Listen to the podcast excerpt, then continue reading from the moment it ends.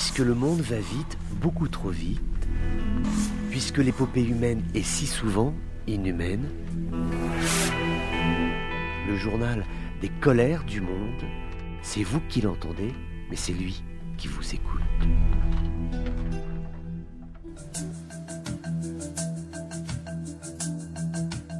Bonjour à tous, bienvenue dans ces colères du monde. Effectivement, le ministre français de l'économie euh, est irrité, il le dit, il le fait savoir.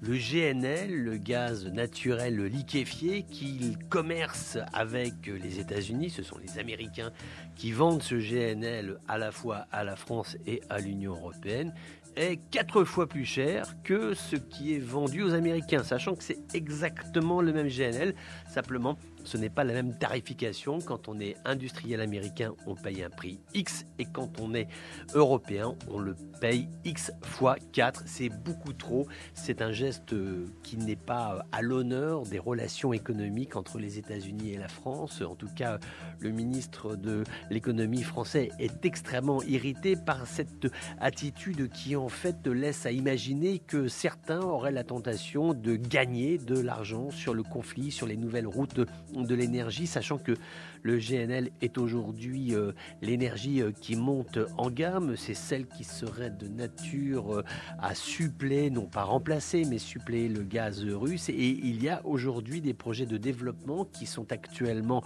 en cours de financement. C'est-à-dire qu'on sait où on va, mais il faut de l'argent pour pouvoir mettre tout cela en place. Par exemple, Total pense à mettre en place des stations-service flottantes de GNL qui seraient susceptibles de ravitailler les bateaux, les super tanker qui assure le commerce à travers le monde des océans. Donc voilà, c'est important que le GNL ait une grille tarifaire qui soit claire pour tout le monde et que ce GNL, lorsqu'il est vendu euh, dans tel ou tel pays, sur tel ou tel continent, qu'il y ait une grille tarifaire qui soit cohérente en incluant, en ajoutant les frais de transport, bien évidemment, mais tout de même qu'il y ait équité, qui plus est entre deux blocs euh, géographiques, deux entités euh, géopolitiques, l'Europe et les États-Unis, qui sont alliés et amis et qui ne comprennent pas, en tout cas pour ce qui est de Paris, pourquoi il y a aujourd'hui de telles variations tarifaires, ce qui explique la grande irritation du ministre français de l'économie.